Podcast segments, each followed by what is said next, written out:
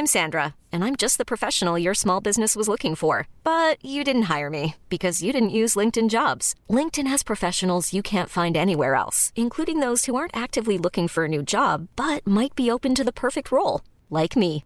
In a given month, over 70% of LinkedIn users don't visit other leading job sites. So if you're not looking on LinkedIn, you'll miss out on great candidates like Sandra. Start hiring professionals like a professional. Post your free job on linkedin.com/achieve today. Soit.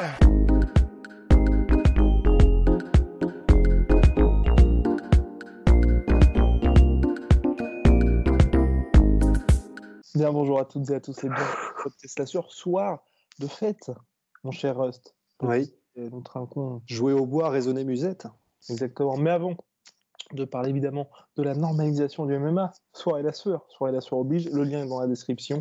Marathon de sport de combat, on commence tranquillement, on préchauffe avec UFC Auckland, puis Wilder Fury number 2, et il y aura des guests, buffet illimité. Vous connaissez la musique, n'hésitez pas à prendre votre place, il y a dans la description. Quand il n'y en a plus, il n'y en a plus. Bien, mon cher Rust, c'est parti. Ça y est, enfin, ça a été officialisé dans un article de nos confrères de l'équipe, puis, euh, puis dans, un,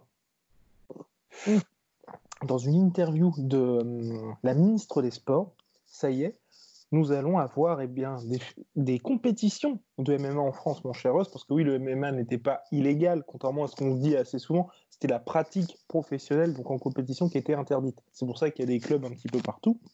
Donc on parle plutôt de normalisation, voilà. Et euh, Je, je crois juste, monsieur, Oui. monsieur Dussault, que votre micro gratte contre votre écharpe. Mmh. Ah oui, pardon. Bah, très bien, oui, effectivement, c'est insupportable tout ça. Et donc, c'est la Fédération française de boxe anglaise qui récupère le magot, finalement, parce qu'on peut parler de magot, parce que ça va être très, très intéressant. Ouais, absolument. Bah, tu vois, tu parlais de, de la ministre des Sports, Roxane Maracignanu. Bah, clairement, euh, voilà, c'est. c'est, euh, elle, alors, il me semble que c'était Laura Flessel avant qui avait déjà commencé à faire. Elle euh, était à ça, elle était à ça, et c'est Ouais. juste, je crois que ça s'est joué à quelques semaines. Ouais, ça va, comme dirait Polydomso, à un fifrelin. Et du coup, là, c'est Roxane, du coup. euh, enfin. Roxana, Roxana. Roxana, pardon. Et puis en plus, je l'appelle par son prénom, euh, comme si on était, euh, comme si on avait gardé les cochons ensemble. Non, mais voilà, c'est vraiment, elle a, elle a fait un, travail bah, de ouf, un travail incroyable de fond. Elle était, elle voulait vraiment cette légalisation. Ça a fait toute la différence. Elle a probablement vu aussi que de toute façon, c'est un raz-de-marée que tu peux pas retenir très longtemps. Donc voilà, la France a enfin légalisé le truc. Alors maintenant, je crois qu'il n'y a plus que la Norvège et la Thaïlande dans lesquelles ça n'est plus ça n'est pas euh, légalisé. Donc euh, c'est un. Non, je sacré crois que pas ça y est pour la Norvège. J'ai peur Bah, de dire alors, des bêtises. mais après, il y a une espèce de flou parce que chaque fois on dit oui, mais en fait non quand on va sur Wikipédia, je crois. Mais justement, en fait, moi, j'ai été, euh, bah, j'ai essayé de faire un, un petit travail euh, tout à l'heure euh, de, de- de journalisme presque. Et, et en fait, bah, donc c'était que des articles où il disait que ça avait, c'était, il y a un truc qui est passé, c'est pour la boxe anglaise déjà. Et donc c'était parce qu'il il n'y avait pas le droit en Norvège d'avoir des compétitions de sport de combat où euh, la finalité, ça peut être un chaos et la- la- les personnes peuvent gagner par chaos. Donc, ce, qu'il a, ce qui a été apparemment, euh, ce, qui a, le- ce qui a été fait, c'est que maintenant, tu peux avoir des compétitions amateurs de MMA, mais la compétition en tant que professionnelle, apparemment, n'est toujours pas légalisée. Voilà. Et voilà. Et puis Thaïlande, alors là, je pense qu'on peut se Oui, brosser parce Oui, que non. avec la boxe thaï, les paris et euh, bon, bah, le temps Complètement. qu'il lâche le sport national. Mais voilà. c'est pas pour tout de suite. Et donc oui, il y a eu pas mal de... Donc c'est une très bonne nouvelle parce que d'une part pour les fans, hein, parce qu'on n'aura plus à aller à Pétaouchnok pour profiter du MMA en France, surtout que il y a de très très grosses organisations qui prévoient d'aller en France. On va commencer par bien évidemment l'UFC pour l'automne prochain. Le Bellator aussi est sur le coup. Et il y a également Ares Fighting Championship. On vous en avait parlé. On a fait deux vidéos dessus qui, eux, prévoient aussi de venir prochainement en France. Donc ça va être, euh, ça promet en tout cas de très beaux événements.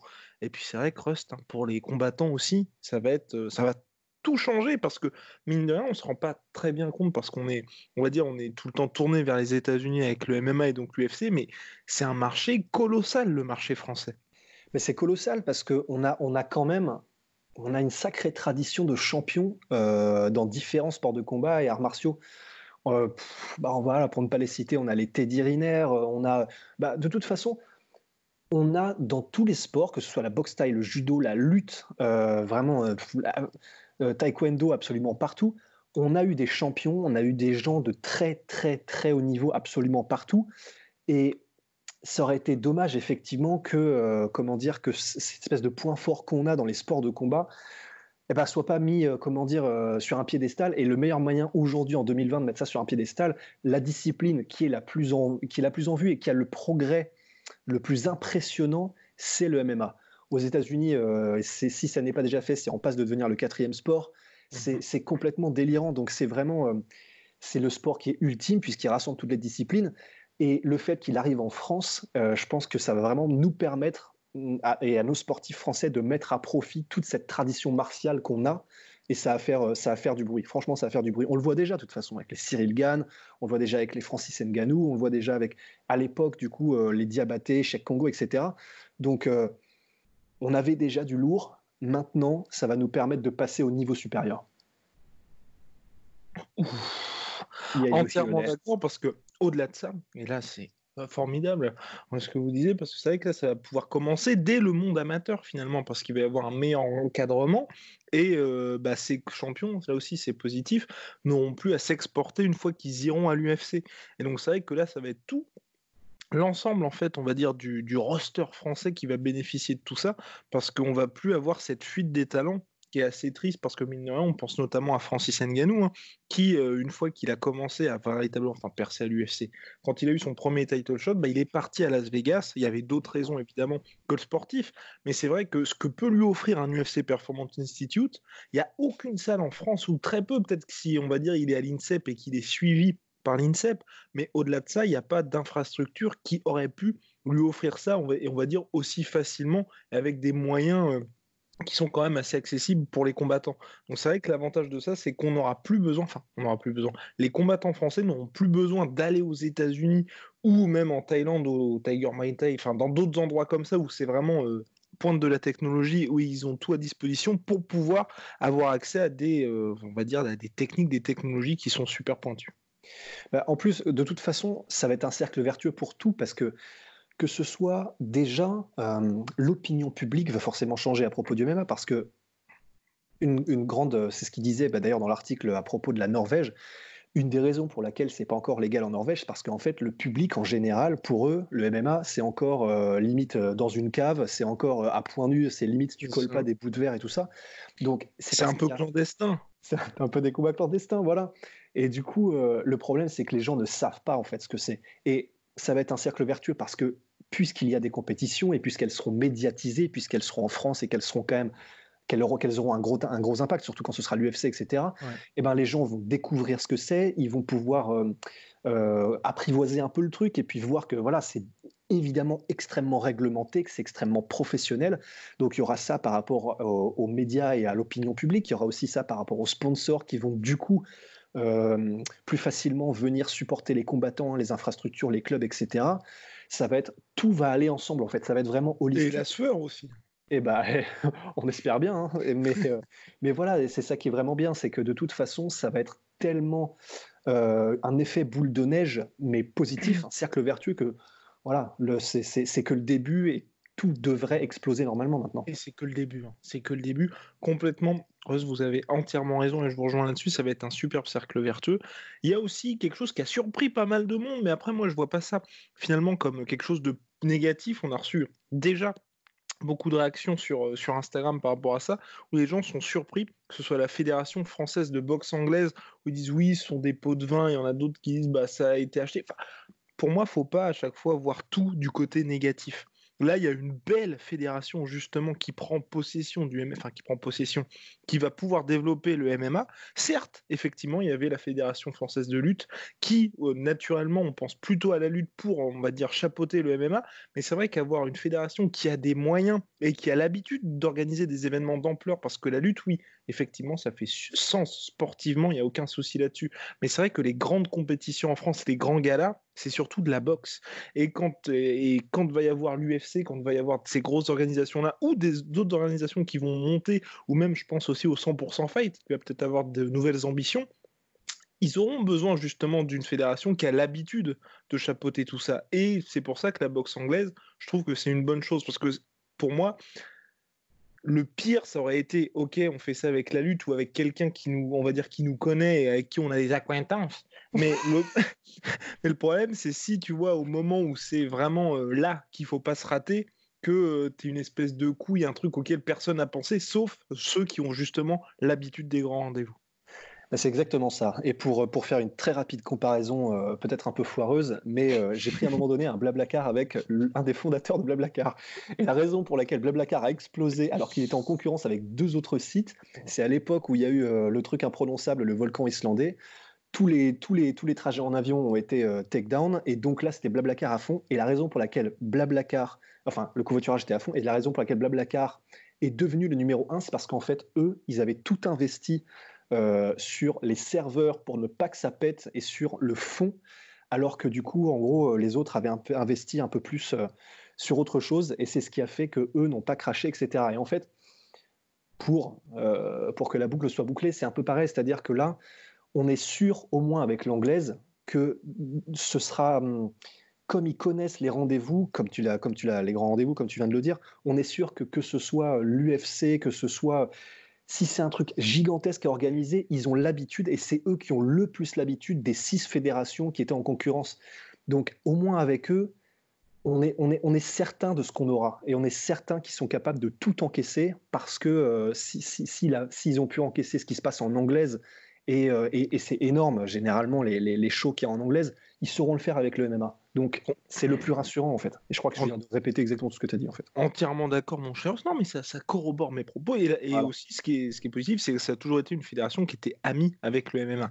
Donc euh, c'est vrai que c'est pas par exemple comme si ça, ça tombait entre les mains, comme si le judo récupérait le MMA ou certes on aurait pu se dire bah c'est bien, c'est une fédération qui est en place où il y a énormément de pratiquants, mais c'est vrai que le judo n'a pas toujours été, enfin même euh, très rarement, sinon jamais, été favorable au MMA. Donc là, effectivement, il aurait pu avoir des questions à se poser. Là, il y a une fédération, ok, c'est l'anglaise, ok, de prime abord, il n'y a pas forcément de lien avec le MMA, mais les intentions sont positives et bah, dans ces cas-là, on a juste envie de dire, bah, on, attend de voir. De toute façon, c'est pour un an et la ministre a dit qu'après ces un an, justement, ils verront ce, bah, ce qui va se passer pour le MMA, donc soit prendre son indépendance ou soit poursuivre sous l'égide d'une fédération. Donc voilà, il y a un an pour voir si ça va bien se passer. Donc dans tous les cas, si jamais ça tourne au fiasco, mais là encore, euh, ce qu'il faut bien savoir aussi, c'est ça va surtout être, je pense, à mon avis, moi, sur le pour le monde amateur où il y aura des grosses répercussions, parce que quand il y a l'UFC ou le Bellator ou Ares Fighting qui arrive, bah eux, ils ont déjà leur propre organisation, leur propre finalement modèle de fonctionnement. Donc on va dire, il y a juste un peu comme quand il y a la commission athlétique du Nevada qui est là pour chapeauter, c'est plutôt un rôle de support et encore, hein, ils sont plus là pour dire bon bah on est la caution vraiment sportive du show. Ouais, ils supervisent quoi. Ouais. Exactement. Donc ce sera vraiment, je pense moi, pour le monde amateur. Et là encore, il y a énormément de pratiquants de boxe, d'anglaise pardon. Donc bon. Mm. Non, ça c'est ça il est vrai que la fédération de lutte, en fait, la raison pour laquelle euh, les gens, euh, certaines personnes grognent, c'est parce que, bah oui, enfin, évidemment, la lutte et le MMA, c'est, c'est, tu peux pas faire chien et chat. voilà, c'est, c'est comme, sinon, euh, le MMA sans lutte, c'est comme un facteur sans vélo quelque part. Donc en fait, parce que la lutte, c'est les transitions, et quand tu maîtrises les transitions, eh ben, tu maîtrises le combat. Donc la lutte étant la clé du combat, c'est vrai qu'on aurait pu se dire que la lutte avait un peu plus de légitimité, mais en fait, oui, c'est, vrai, mais bon, là, c'est, comment dire, c'est plus uniquement que sur le domaine du sportif, c'est aussi vraiment sur le domaine de la capacité à, s'adapter et à vraiment encadrer des énormes événements et des énormes compétitions. Donc euh, non, c'est vraiment c'est pas déconnant, c'est pas déconnant du tout. C'est pas déconnant comme l'a dit Rust et de toute façon, il y a jusqu'au je, je il me manque la, source finale parce que je crois qu'il y a un organisme je, ne sais plus lequel qui doit accepter justement le fait que ce soit sous l'égide de la fédération euh, de boxe anglaise jusqu'au 29 janvier. Et qui a un droit de veto. Exactement.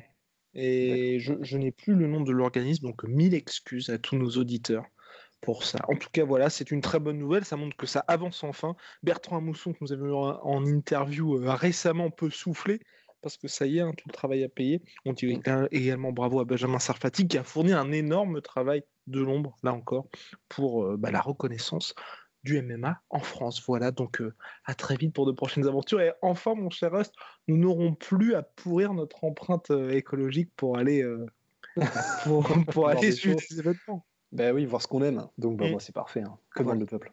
Exactement. Et ah oui, pour finir, moi, je, euh, aussi, le, truc là, c'est peut-être un autre point. J'espère aussi qu'il y aura un très bon traitement du MMA et que tu vois que ça restera pas. On en avait parlé, je sais plus si on, on en avait parlé dans un podcast, mais qu'il y aura toujours vraiment que ça va pas se avoir le même effet, tu vois, qu'en anglaise ou même qu'en kickboxing d'une certaine manière, on va avoir une multiplication en France du moins de machin est champion du monde, machin est champion du monde. Par exemple, si nous, la sueur, demain, on dit on crée le la sueur euh, Fighting Championship, euh, c'est Polydomso qui te bat à plat de couture euh, par KO après 40 secondes.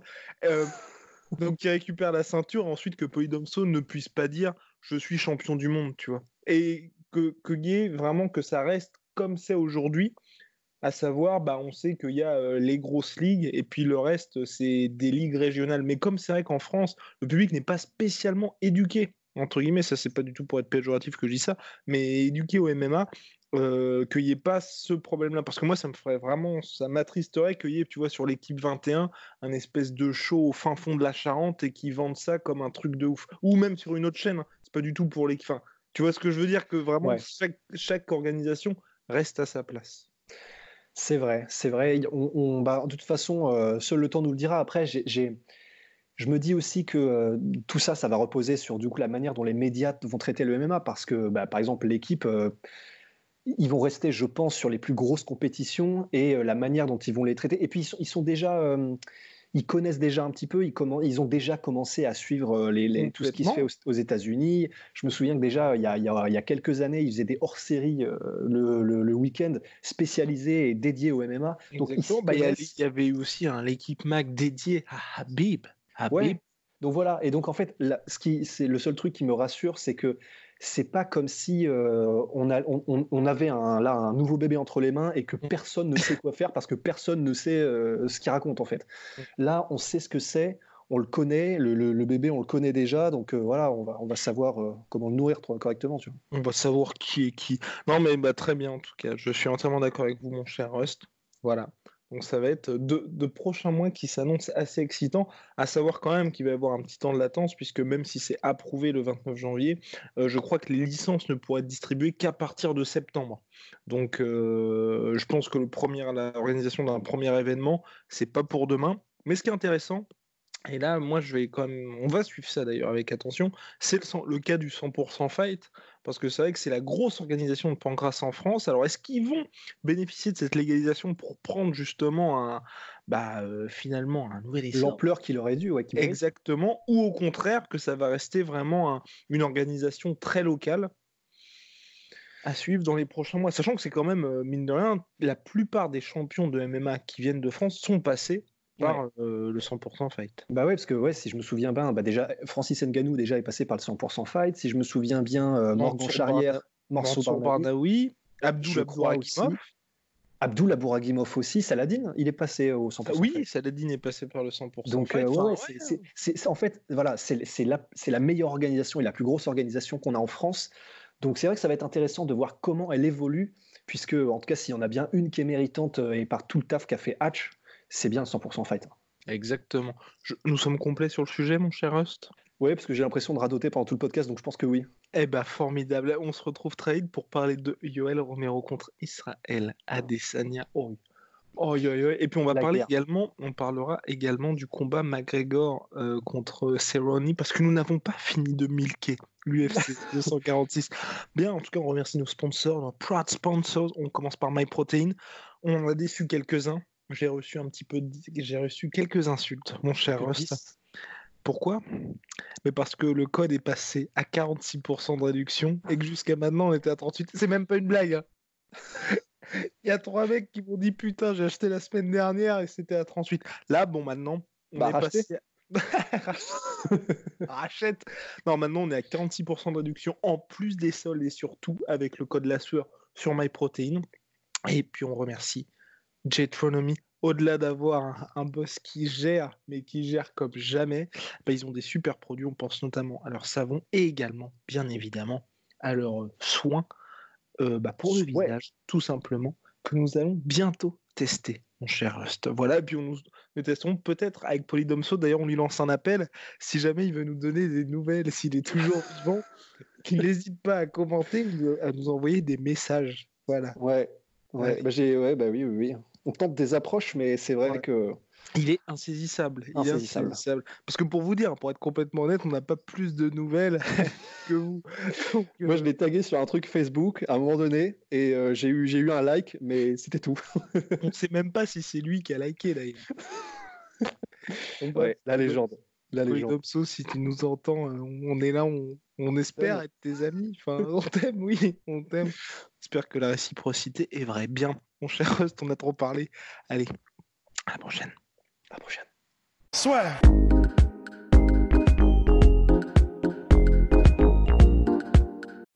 Et voilà, c'est la fin de votre épisode du podcast La Sœur. Si ça vous a plu, n'hésitez pas à nous mettre les 5 étoiles sur Apple Podcast ou sur Spotify. Vous pouvez aussi nous laisser un petit commentaire, ça nous aidera beaucoup. Et si vous voulez aller plus loin avec nous, vous tapez La Sueur sur toutes les plateformes ou sur les réseaux sociaux, vous nous trouverez. Et là, vous nous écoutez très certainement en audio. On est aussi en vidéo sur YouTube, mais également sur Snapchat. Là encore, vous tapez la sueur et on sera là. Merci de votre fidélité et à très vite pour de nouvelles aventures.